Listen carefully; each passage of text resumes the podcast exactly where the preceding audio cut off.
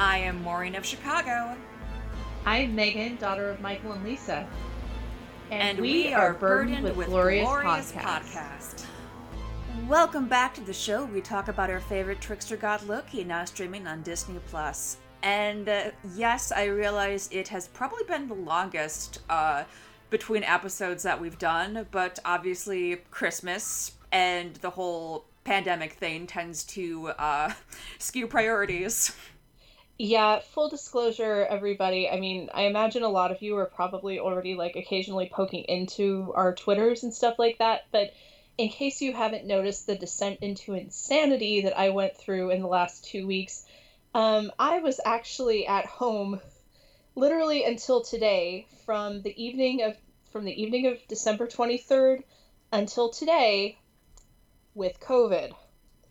Um, I hit my I hit my 10 day last Monday, but um, because I've been so tired and because my sleep schedule has just gone off a cliff, I, I actually have to kind of work on fixing that tonight after we record. Um, this was the first day that I managed to actually make it out of the house because I needed to go pick one of my nanny kids up from school. And you know what? In the spirit of the season, you know, we're, we're supposed to have great compassion for others, especially this time of year. It's technically still the Christmas season. Oh yeah, I, I mean we recorded yeah. this on January fifth, so technically twelve days of Christmas still legit. Well, yeah, I mean, and for that matter, you know, Orthodox Christmas is tomorrow. Mm-hmm. I don't know if we have any. I don't know if we have any Orthodox listeners, but um, I have to admit that as as much as this has just been like a continual long dark night of the soul for me to be honest. Because um it was literally just me and my cats in my apartment for nearly two weeks. My roommates were both away for the holidays. Um one of them was already away to be with family and the other one pretty much as soon as it became clear that I was both positive and actually like experiencing a breakthrough infection um, he basically holed up with his girlfriend the whole time, which I don't blame him for. But on the other hand, I started feeling a little bit like I was living in a space capsule. Mm. Um, I, I actually consider myself lucky that I have a relatively large apartment, or at the very least, it's spacious. You know, it's got yeah. really high ceilings. Uh, Maureen's been here; she's record. Obviously, we've done two episodes here before. Um, so without like completely bogging down the show in this, um, I've got kind of a cool apartment. Like I said, I, I do share it with two roommates, but our living room ceiling is actually two stories high. And I kind of think that those high ceilings might have been the main reason I stayed sane this entire time. That and having like access to the internet. I, I think probably the lowest point was um, my cat Pringles. She's a um, she's a tuxedo cat. Both both her and Coco are black and white, but Pringles is like a proper tuxedo cat, which means that, you know, she's got black legs in the front, but she's got little white paws. Do you know how many pictures I took of my cat's front paws just to send them to people in the middle of the night and just be like, look at how cute her paws are. They're like little white pom poms, and it's just. Like I said, I was just going insane. Could a depressed person do this? Honestly, yeah, it's it. You know, I I fully fully understand the whole Tom Hanks in Castaway like making a ball to talk to thing. Normally, this would be kind of like a this is where I remind you to get vaccinated. But at the same time, I was double vaccinated and I still spent two weeks indoors taking photos of my cats and watching every version of Sweeney Todd I could get my hands on. Uh, it's a perfect holiday comfort movie if there ever was one. you know, it does take place in like the exact same time period as A Christmas Carol. Yes. I actually managed to get Maureen to watch the 1982 version with Angela Lansbury and George Hearn the other day, which was a little bit of a personal victory. And I think I even commented, I, I, I think I sent a text to you because my friend Anne was going to watch it the same night. And I was just like, my power, my influence my getting extremely sick twice in 30 days. so that was my December.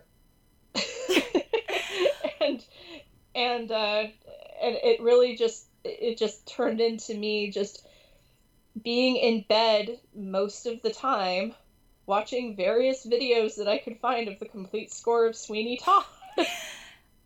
I spent my December having like exactly two days of sniffles and a sore throat before it dwindled out, and a New Year's Day hangover, but that was it. Did you ever test positive, or was it just that? No, it was just like a regular winter cold, like I always get. Wild. I mean, I I tend to get, I you know, I've actually, you know, when people are just like, you know, ever since we started wearing masks, I haven't so much as developed a cough, and it's like, good for you. I get bronchitis every time we have a major temperature change. and now for something completely different.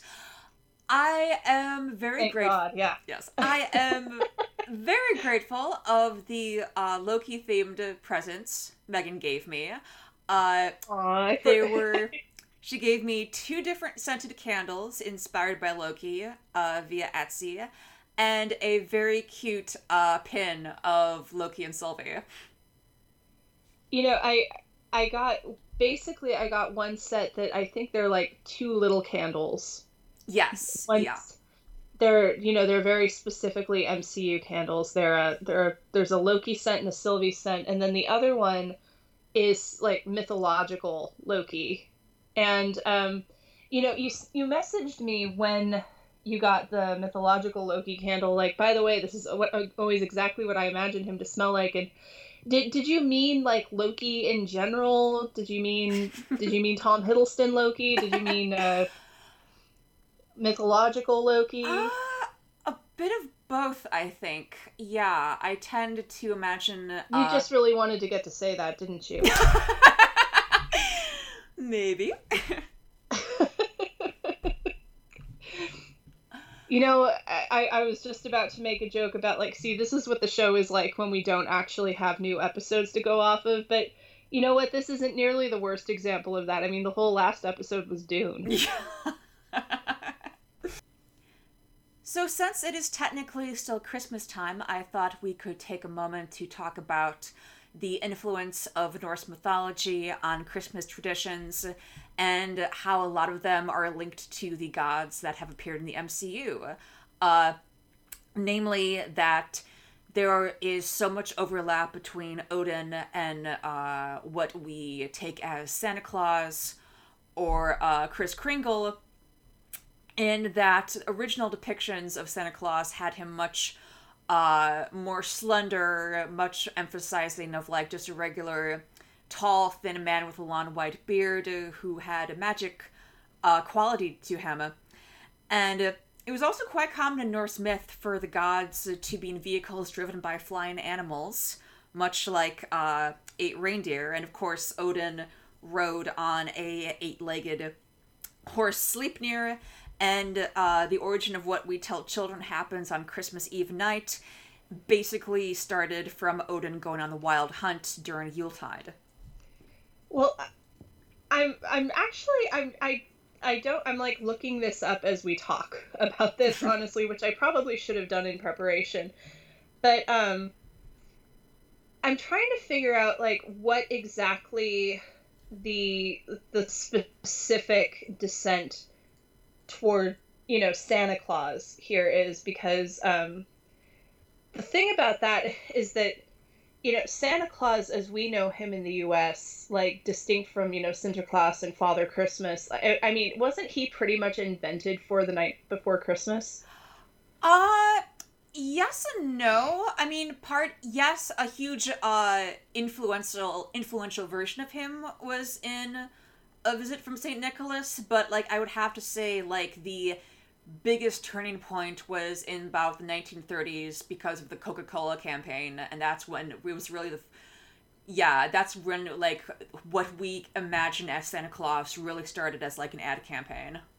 Well, yeah, I mean, it's mostly just um, when I the part of it that I recognize the most as like and this isn't even just from looking at the, the aspects of like Odin going into this that I recognize the most are a lot more like they're a lot more Father Christmas mm-hmm. than than necessarily like regular, you know, what we think of as regular Santa Claus, or even the version that you know Clement Moore came up with. Right, but also the fact that he has two ravens who always report to him, so he literally knows who's been good, who's been bad. He's kind of like the all seeing figure, and he gives gifts to those who are worthy, and he has allies with elves. Oh, I was I was just gonna say because when I'm looking at this, like Sinterklaas just doesn't really strike me as too much of a, you know, like they make the they make the connection there, but I I don't know if I necessarily see it as much with him as I do. It's it's almost more like you know Odin just established, or you know, and I guess the uh, the Germanic counterpart Wodan. I mean, I I just I see. I definitely see more of that with Father Christmas than uh, Sinterklaas, even though they do make the same connection there. Mm-hmm. And also, uh, to get even more on track, Loki is technically the reason uh, why we have the eight legged steed, which became the eight tiny reindeer, and the reason we kiss under the mistletoe. True. And one last connection between uh, Norse myths slash MCU characters and the winter holiday is uh, considering that he was known for riding a chariot drawn by goats, technically, uh, the Norse pagans did associate uh, importance with the Yule goat to Thor. You know, now that you say that, and I'm thinking about, I'm thinking about how the the ghost of Christmas present is typically portrayed, and is is there maybe a Thor connection there? Because I'm thinking about Ooh. how he's almost always like large and red bearded and stuff, which even though from an MCU perspective, you know, oh yeah, that's a Volstagg, but it's like actually that's a Thor. that's that's those are Thor characteristics. Oh, that would be fascinating if true.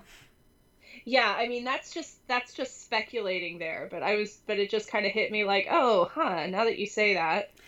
And also while we're on the topic, I am just absolutely delighted that the Swedes have reinvented what their pagan ancestors began and literally created a scapegoat for all of the evil spirits of the incoming years and decided, okay, we're just going to burn a large goat effigy in the hopes that next year will be better to keep away the bad energy. You know more. Okay, you know more about um about like not neo Norse paganism, but like actual ancient Norse practices and stuff. Is that why they sacrifice goats? Because I mean, the actual term scapegoat. I mean, that does that describes like an ancient Jewish tradition.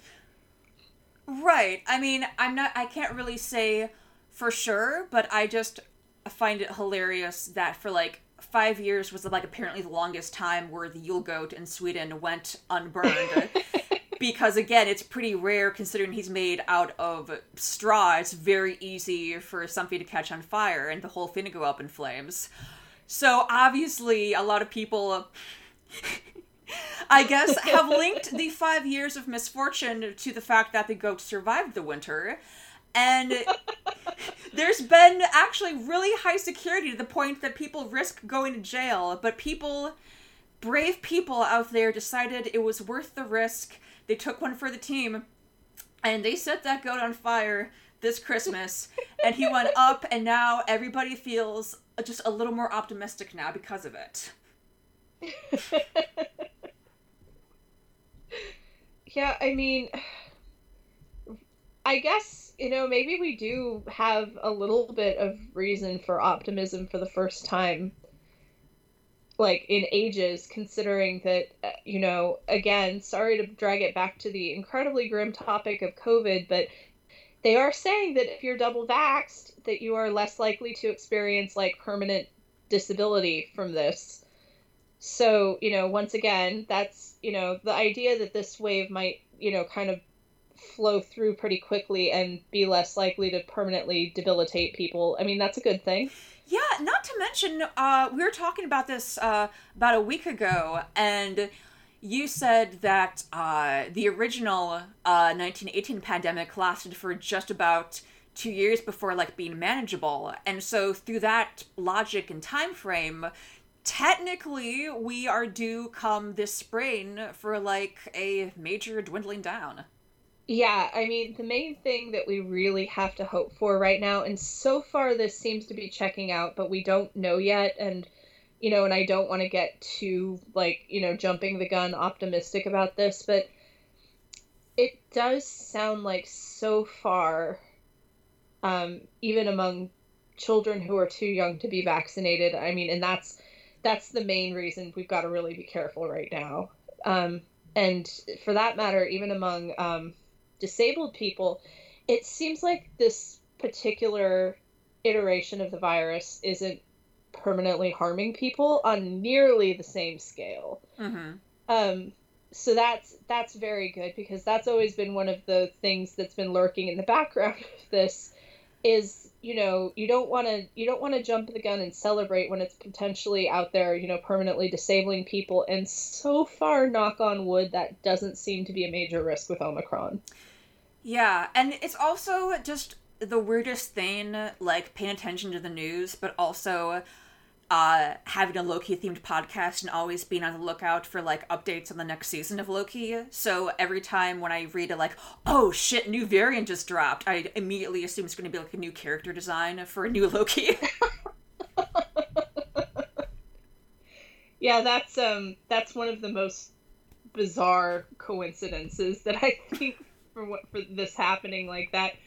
Um, especially when it's pretty obvious from the way that they that you know they're almost using the word variant so they don't use the word deviant or deviation you know but the metaphor is clearly there so uh the last time we recorded a lot of new stuff has happened in the mcu uh the biggest one, of course, being uh, Spider Man No Way Home, pretty much single handedly saving the movie theater industry. I did go see Encanto, which I think is probably the best mainline Disney movie that they've done in years. Mm-hmm. Yeah. So that was yeah, that I mean, and that's the first time I'd been in a theater other than briefly popping by to visit my Rocky Horror cast in November. Yeah, it's kind of incredible just how like every every person I've heard talking about Encanto just absolutely loves it, like regardless of like race, gender, belief, just like it's everybody uh, just loves this movie. They love the songs. And yeah, it really is incredible. Like they have so many different characters. You're bound to identify with at least one of them. And you know what? The other thing about this, and I, it's not in a hundred percent universal, but one thing that I noticed about this that I have not noticed among a lot of Disney movies that are set, you know, in a non-Western culture, is virtually all of the response I've seen like this on Twitter and stuff from Colombian people has been overwhelmingly positive.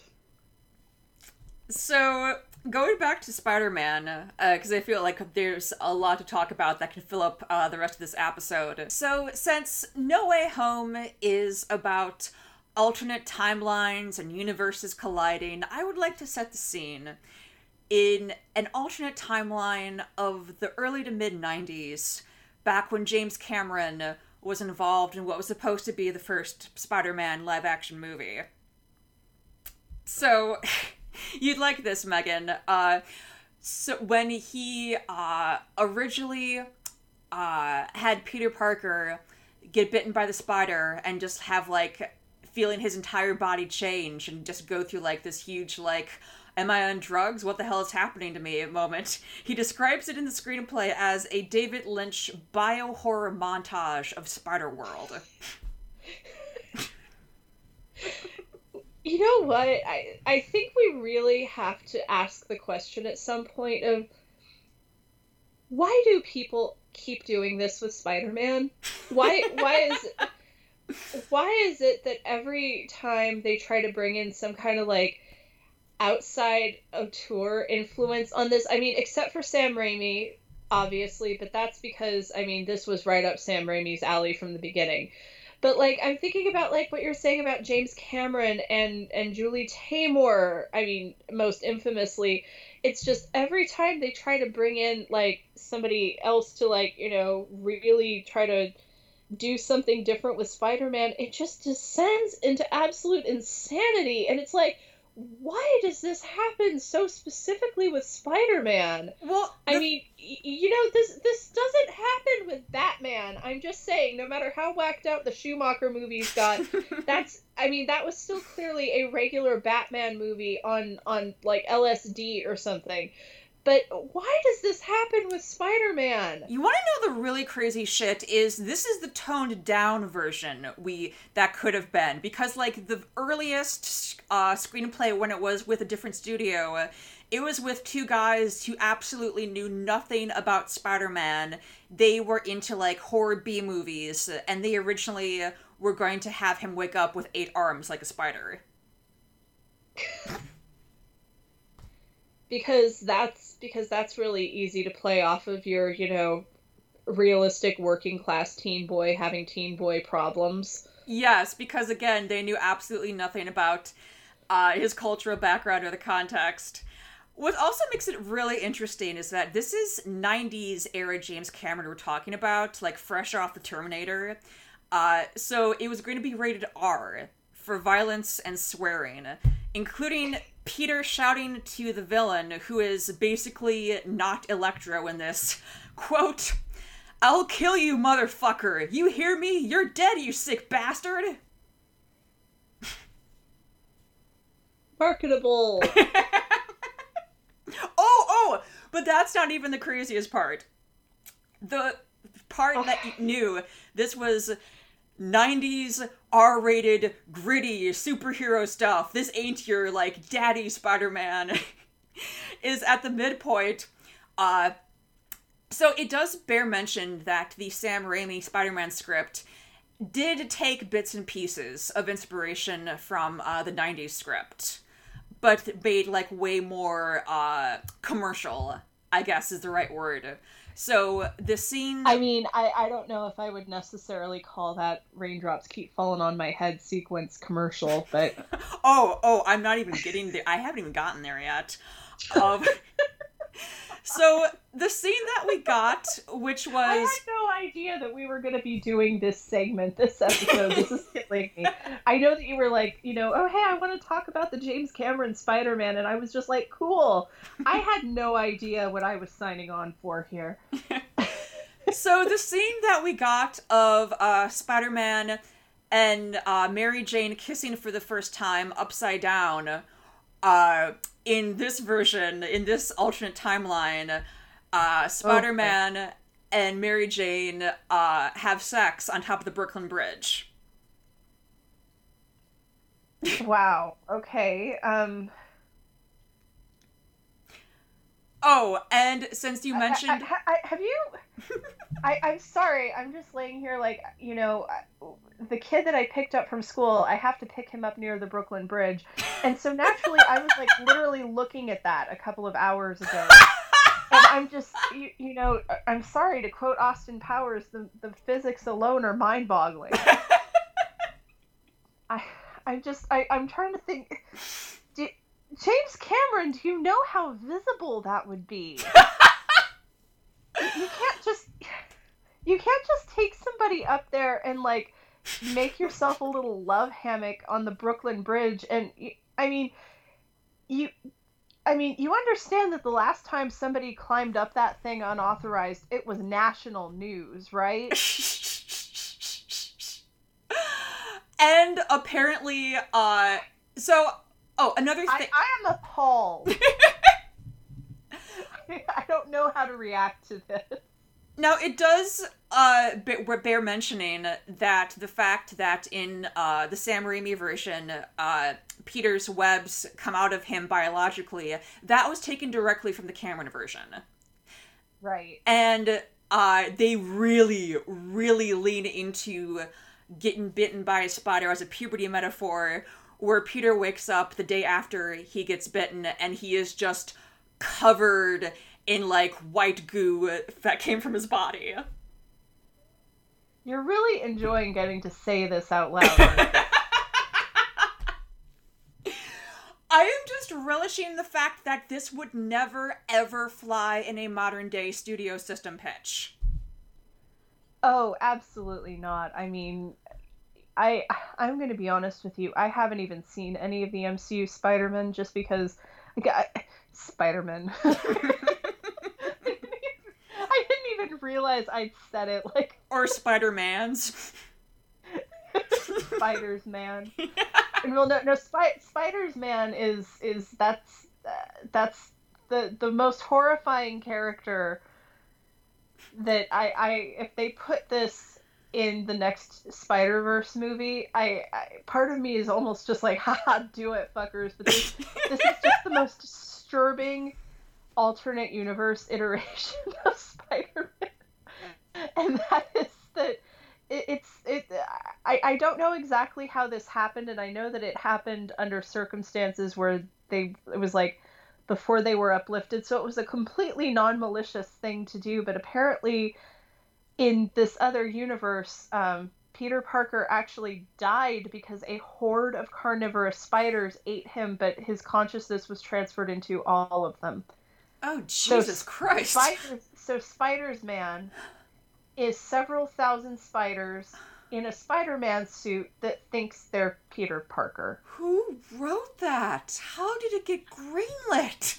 I mean, the thing is, is that as far as I know, Spider-Man never had like their own separate. I, I don't even know what pronoun to use.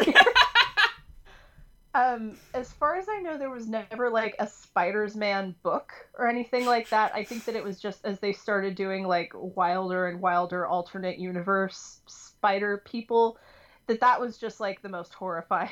it's it's like it's the most distressing option they possibly could have brought up. Yeah. So Cameron uh, wrote a like mini script treatment for uh, Carolco, which went under, and the rights to Spider-Man floated around until Sony acquired them in 1998. But uh, by that time, uh, Cameron had uh, found work elsewhere. But this is the last really, really neat thing. Well, two last neat things. Number one, uh, and keep in mind, this is before Batman and Robin uh, Arnold Schwarzenegger was rumored to have had a uh, bit teaser as Doc Ock.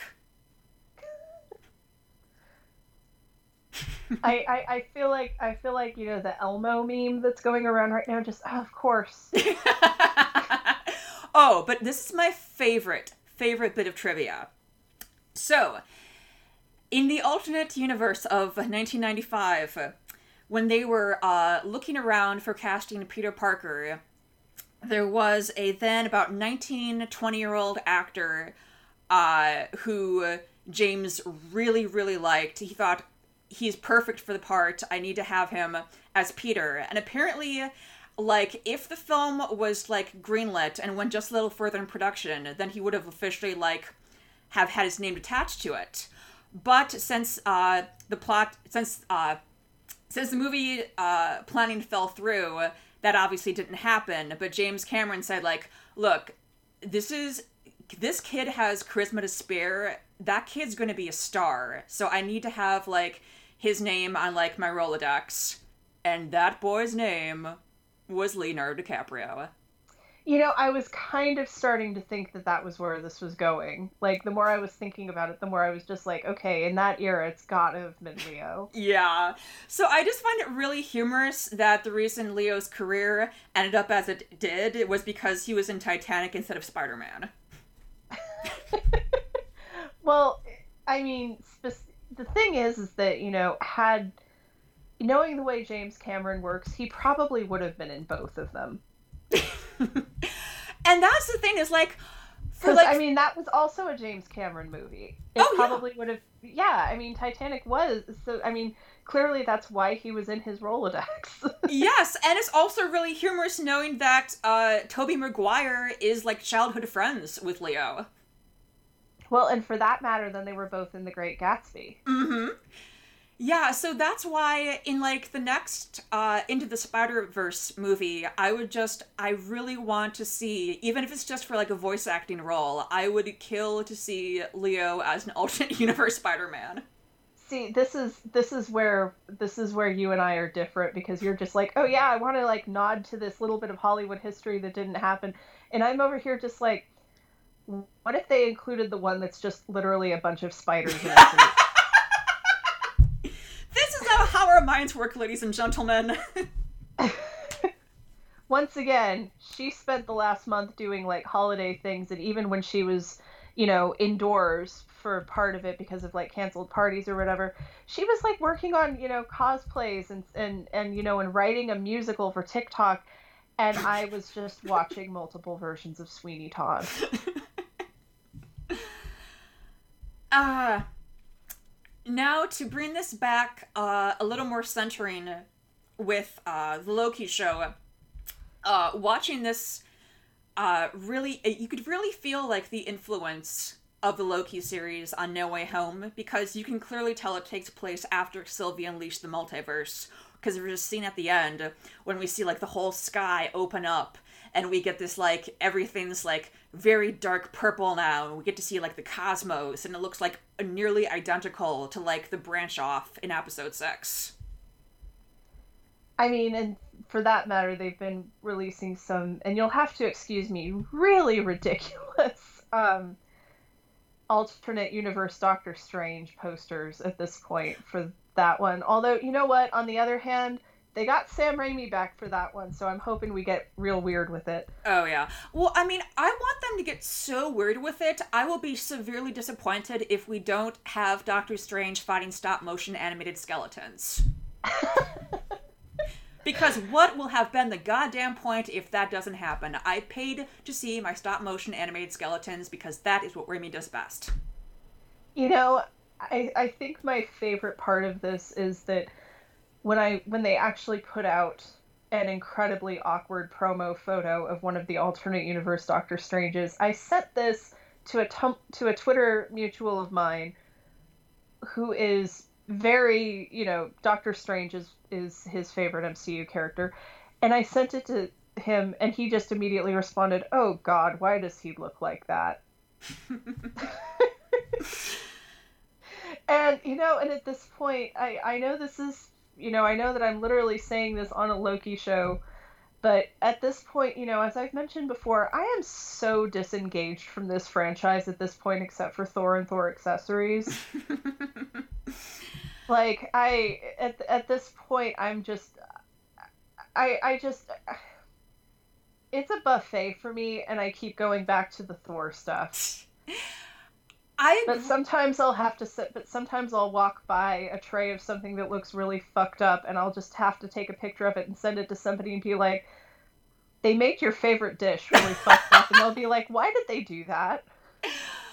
Yeah, even though uh, the Thor movies and Loki in particular are still my favorite aspects of the MCU, I try to like be a little more uh, open-minded uh, of the MCU in general, just to like bring balance to like our banter. So th- whenever there is a new like headline, I like, oh, I have my finger on the pulse. But um, oh no, I mean it, it's, I mean for one thing, I. I've joked several times on our Twitter, and like it hasn't happened this episode so much, I don't think, but I've joked a few times on my Twitter that y- you would not believe how much me just talking about other movies Maureen has to edit out of this show. And unfortunately, a lot of the time, they're really weird, pretentious movies for me to be talking about in this context. I always like to joke that, like, it's the worst of both worlds. it's an MCU show, and I'm I'm here providing like my film bro commentary. I don't know. Uh, so yeah, the last major plot point I want to talk about regarding No Way Home is uh, that so much of the story hinges on uh, Spider-Man being able to, I guess, cure uh, all the villains that came through and tell them that you don't have to be evil. That since this is the multiverse, you can be anything you want to be. And I get what they were trying to do, but I feel like that storyline was just done so much better in Loki than in No Way Home because that's like six episodes of him going through like an extremely personal arc And here it's just like a two and a half hour movie where we have like five villains to like sort through all their personal baggage. And it just comes across as well meaning, but just very reductive, especially right down, like in particular in Doc Ock's case, it's literally as easy as flipping a switch. It's like that one Simpsons. Well, I mean, and for mm-hmm. that matter, for that matter, I mean, not only do they make it that easy, but it's also, I mean, wasn't it kind of a plot point. I mean, it's been ages since I've seen Spider-Man 2, like the second Raimi movie, but wasn't it an entire plot point in that movie that it like we knew from the start that it was because something with the tentacles wasn't good for him? Yeah, no, that's true. It's just seeing that just seeing that play out in the movie just got me thinking of that one scene from uh, the Simpsons Halloween special with when the, with the evil Krusty doll and said, "Ah, here's your problem. The switch is set to evil." Well, I know, but at the same time, it's. I mean, I'm.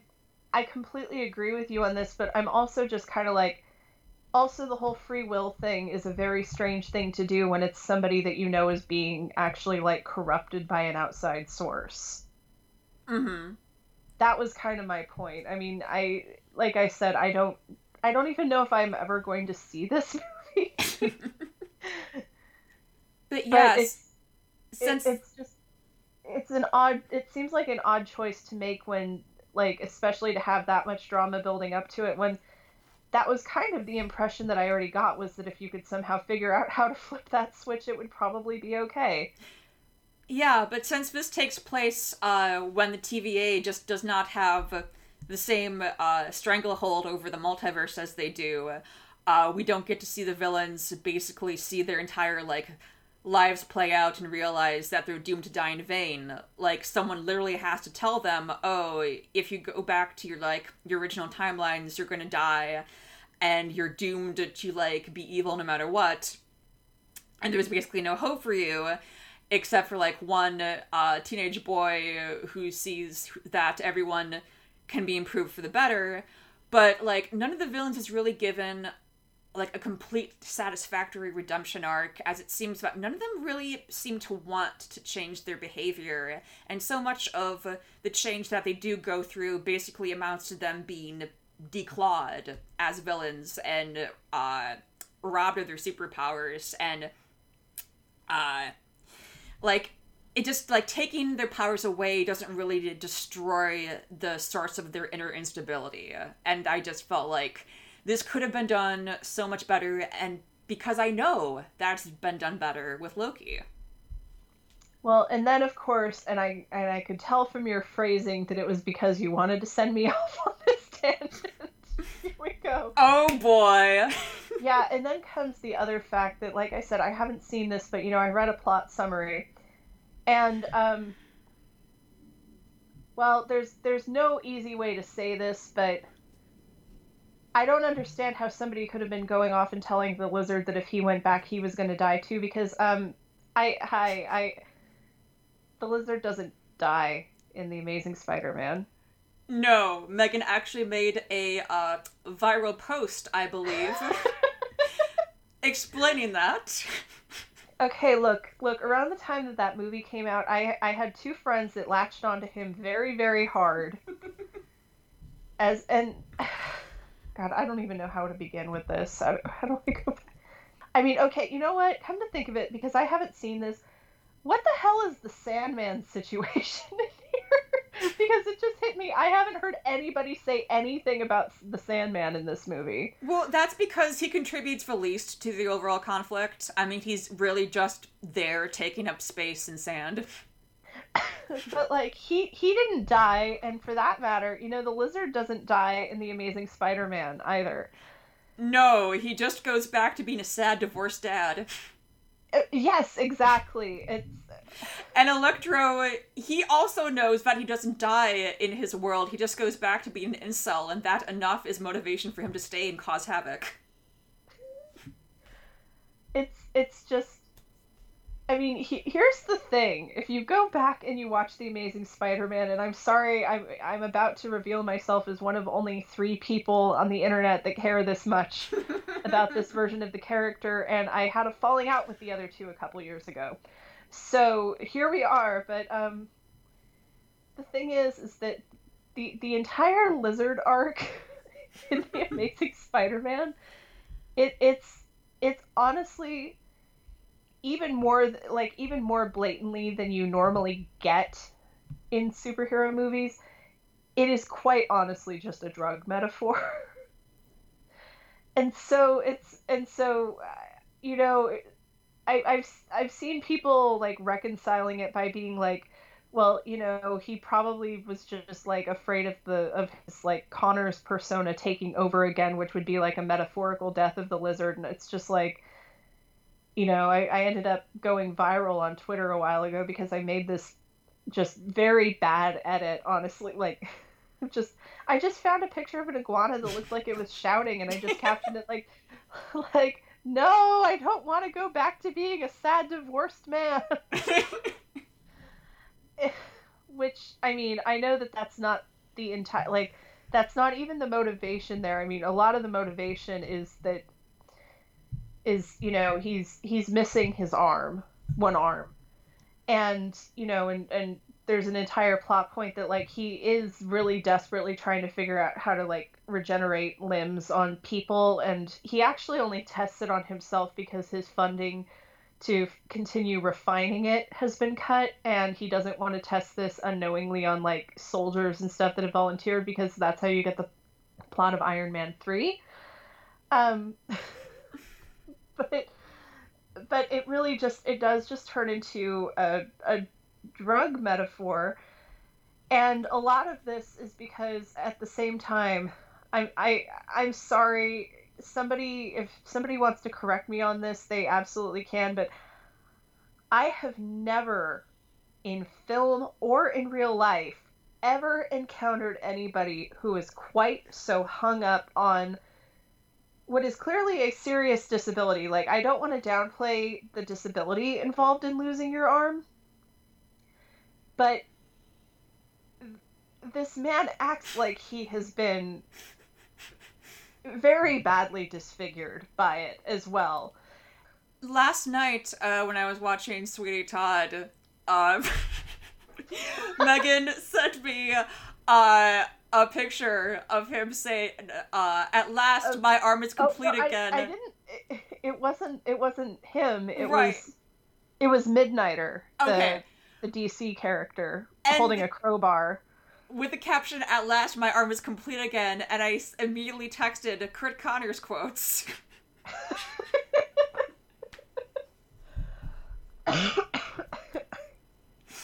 I mean, that would actually make like a good, you know, like con con drawing, I guess you could say. Oh my god. A wizard or something. Bet a brilliant idea for a cosplay group at the next con. Uh Curt Connors, Bucky Barnes, Luke Skywalker, Jaime Lannister.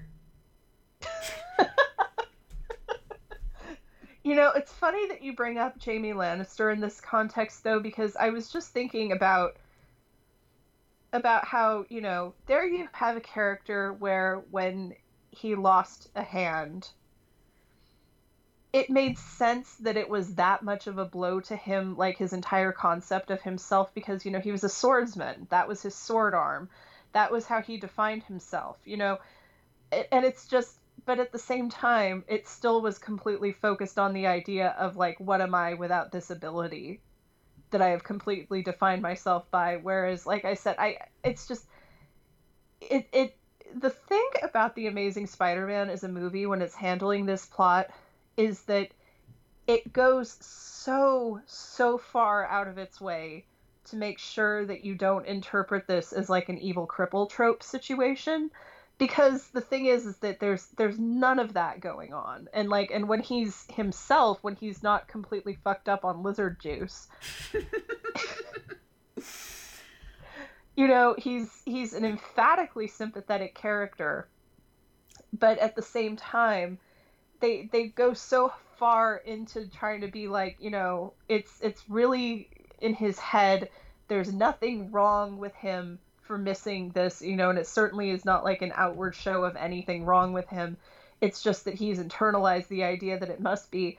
that it almost ends up cycling around from, you know, the evil cripple trope to the idea of being physically disabled is not a reflection on your stability or your moral character.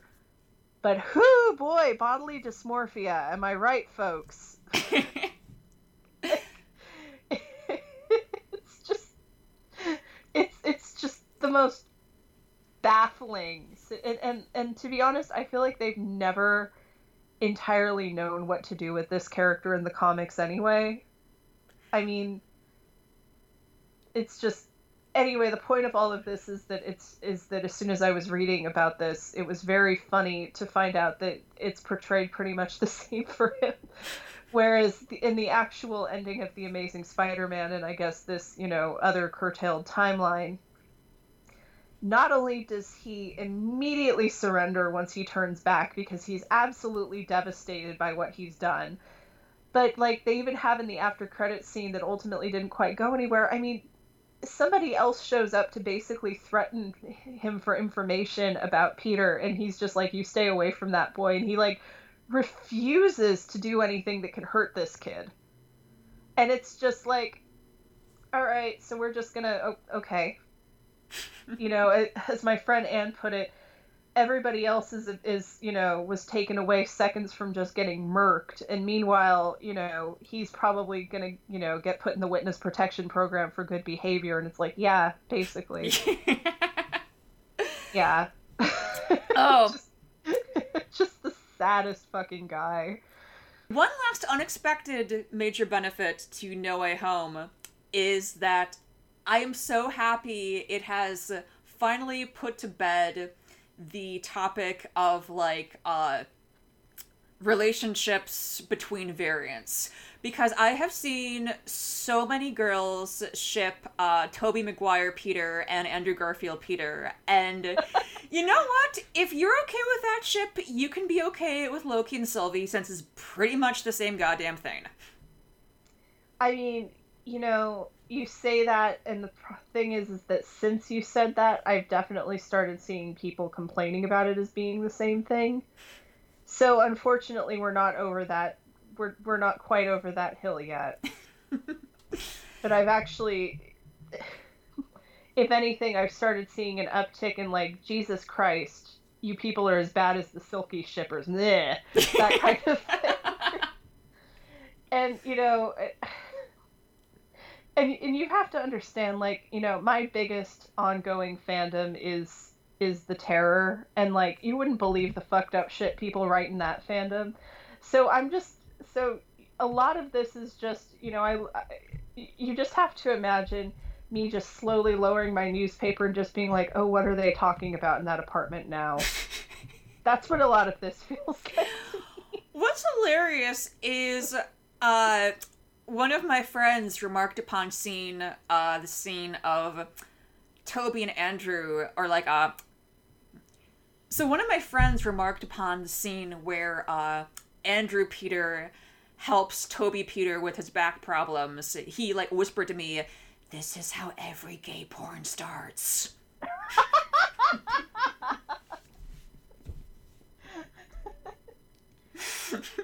I mean,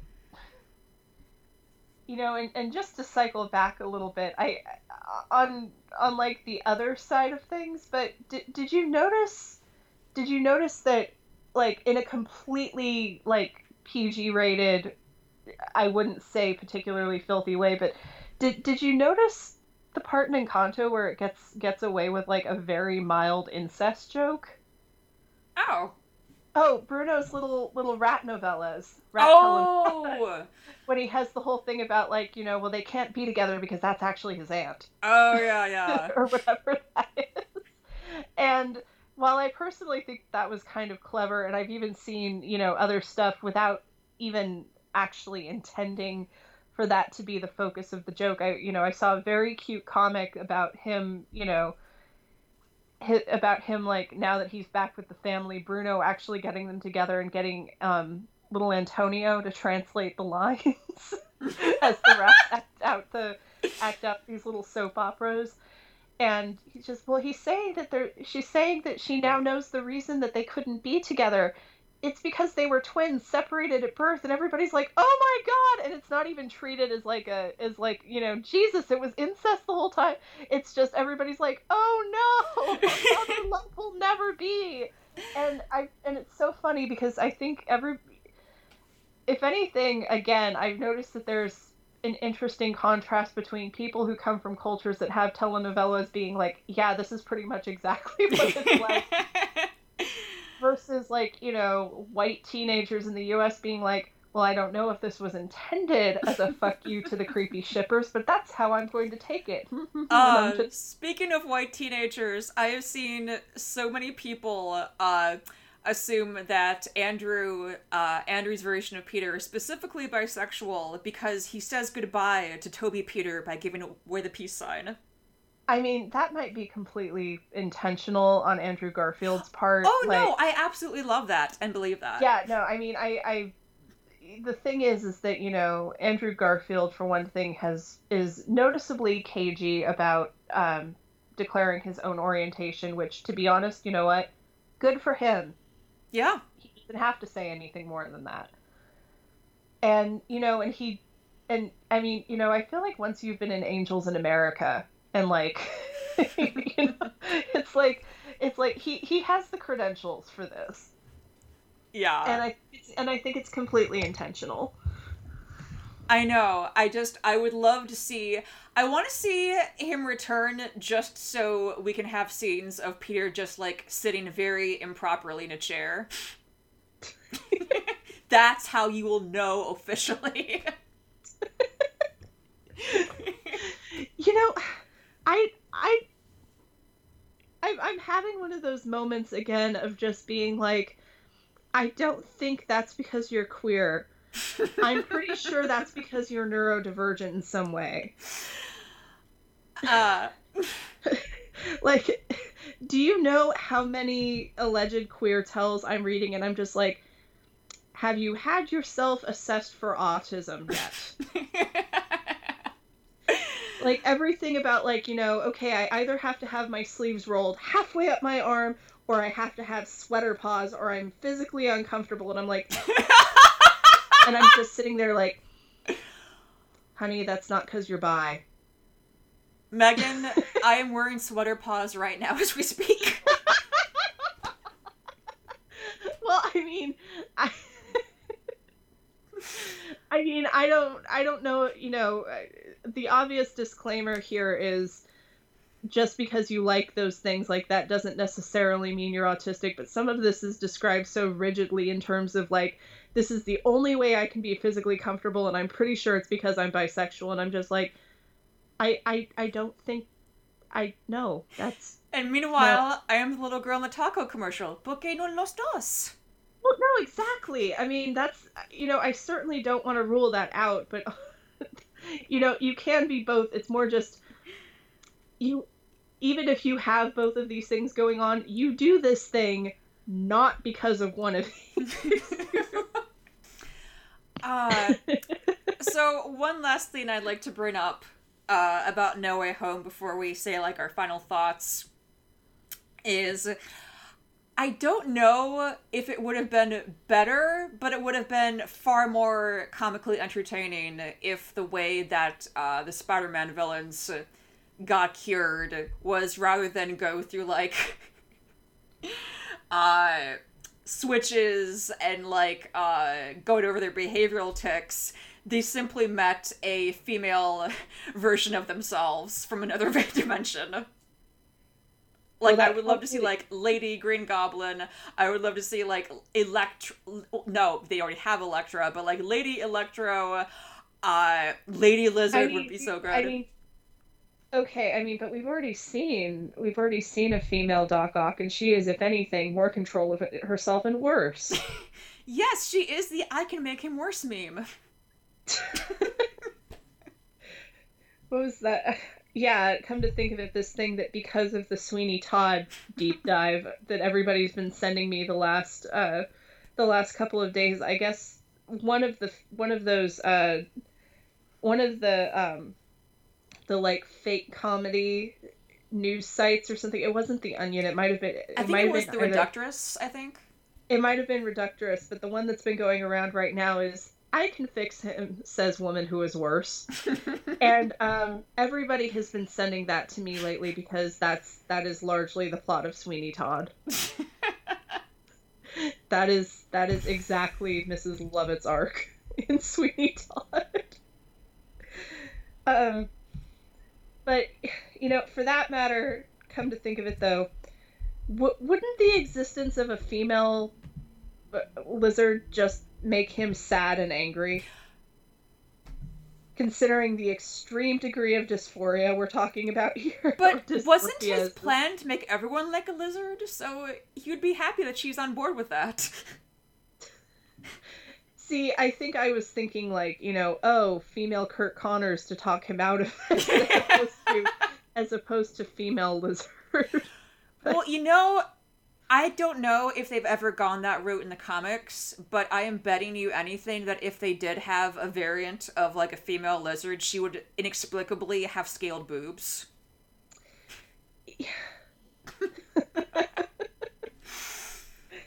Jesus. Because Christ. in well, Marvel I mean, comics, okay, you know, you know what? yeah. I do know there was a point. I I do know that there was a point where he actually managed to turn his wife and son into lizards too. Oh, that's right. Yeah. But like it's and just let a, me see. Let me see. Did did the Martha lizard have boobs? It's just a rule of comic books. If there is a female character who's an adult but still like a non-human character, you know she has to have boobs. She actually was not all that busty. She was actually a bit less busty than she seemed to be in human form. Hmm. um, she was a bit more humanoid, but at the same time, they were clearly going for like the grotesque factor of having this extremely, you know, this scaly, kind of scrawny looking, you know, humanoid creature with, you know, human hair, but wearing like, you know, a polo shirt and jeans and an apron but also like having this horrible grimacing lizard face. Like and she yeah there's like only a vague suggestion she has more of a suggestion of like pectorals than i'm looking at this and like for that matter when their son you know he was similarly like a humanoid lizard as opposed to what was going on with yeah so i, I guess in conclusion maybe no lizard boobs? I don't know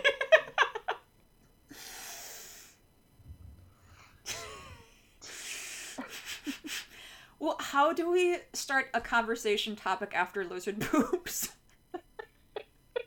you know what? You were the one who brought this up. Fair. So I guess we're gonna edit around here, folks. Yeah. Oh my god. This is this is the most unhinged. Actually, no, it's not the most unhinged episode we've had so far. That was probably the Dune episode. Yes. Yeah, you know what? Honestly, looking at this, I I have to say that like at no even when even when she is like in official art, even when Martha Lizard does have a little bit more of a chest, it's it's because she's still more humanoid. But you know what? So is their son. And it's not exactly like she's got rockin' lizard tits or anything. Oh it's, oh my god, her name is Martha too. Yes. Look, it was the 60s. I, am just trying to imagine Ben Affleck just try, referring to her when he says, Save Martha! I mean, in, in fairness, I don't even think that this would be likely to happen in the Amazing Spider Man timeline, considering that, like, they were actually divorced because, you know, her husband was constantly in like a state of actual mourning about losing his arm. Which, you know, I can't imagine is particularly good for a relationship, you know. Um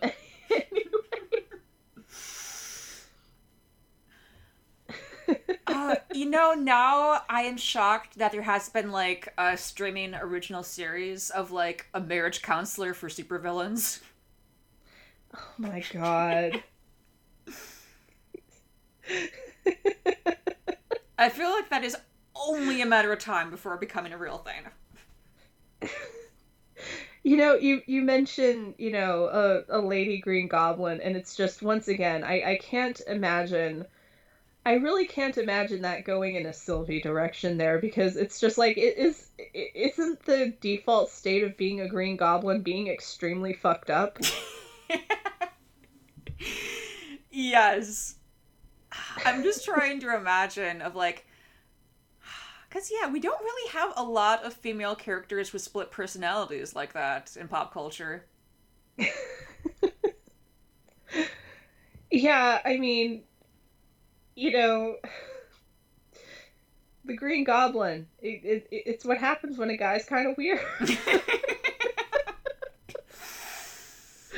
I am so unfocused right now. I'm so sorry. It's okay. It's okay. Yeah, I think I think this is nature's way of telling us to wrap things up. But yeah, because I I know that you wanted to that you like tried to make the the the Sylvie proposition here, but just I just don't know if that would necessarily hold. oh, I know. I'm just uh, saying it would be great to like see it play out. And like it, to see it play out as like those Bugs Bunny cartoons where it ended with like the villain seeing like a female a duplicate of himself saunter across str- saunter across the screen saxophone music starts playing and they just like hover and float above air and suddenly they're not the bad guy anymore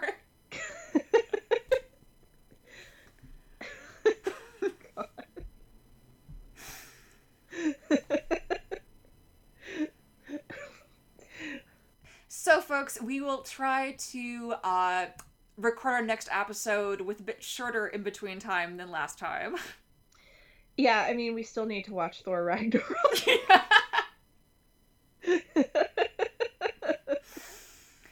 Although by the time we finally do our Thor Ragnarok episode, it might be release time for Love and Thunder. it's just it. Who knows? Who knows? I have no idea what we're doing on this show anymore.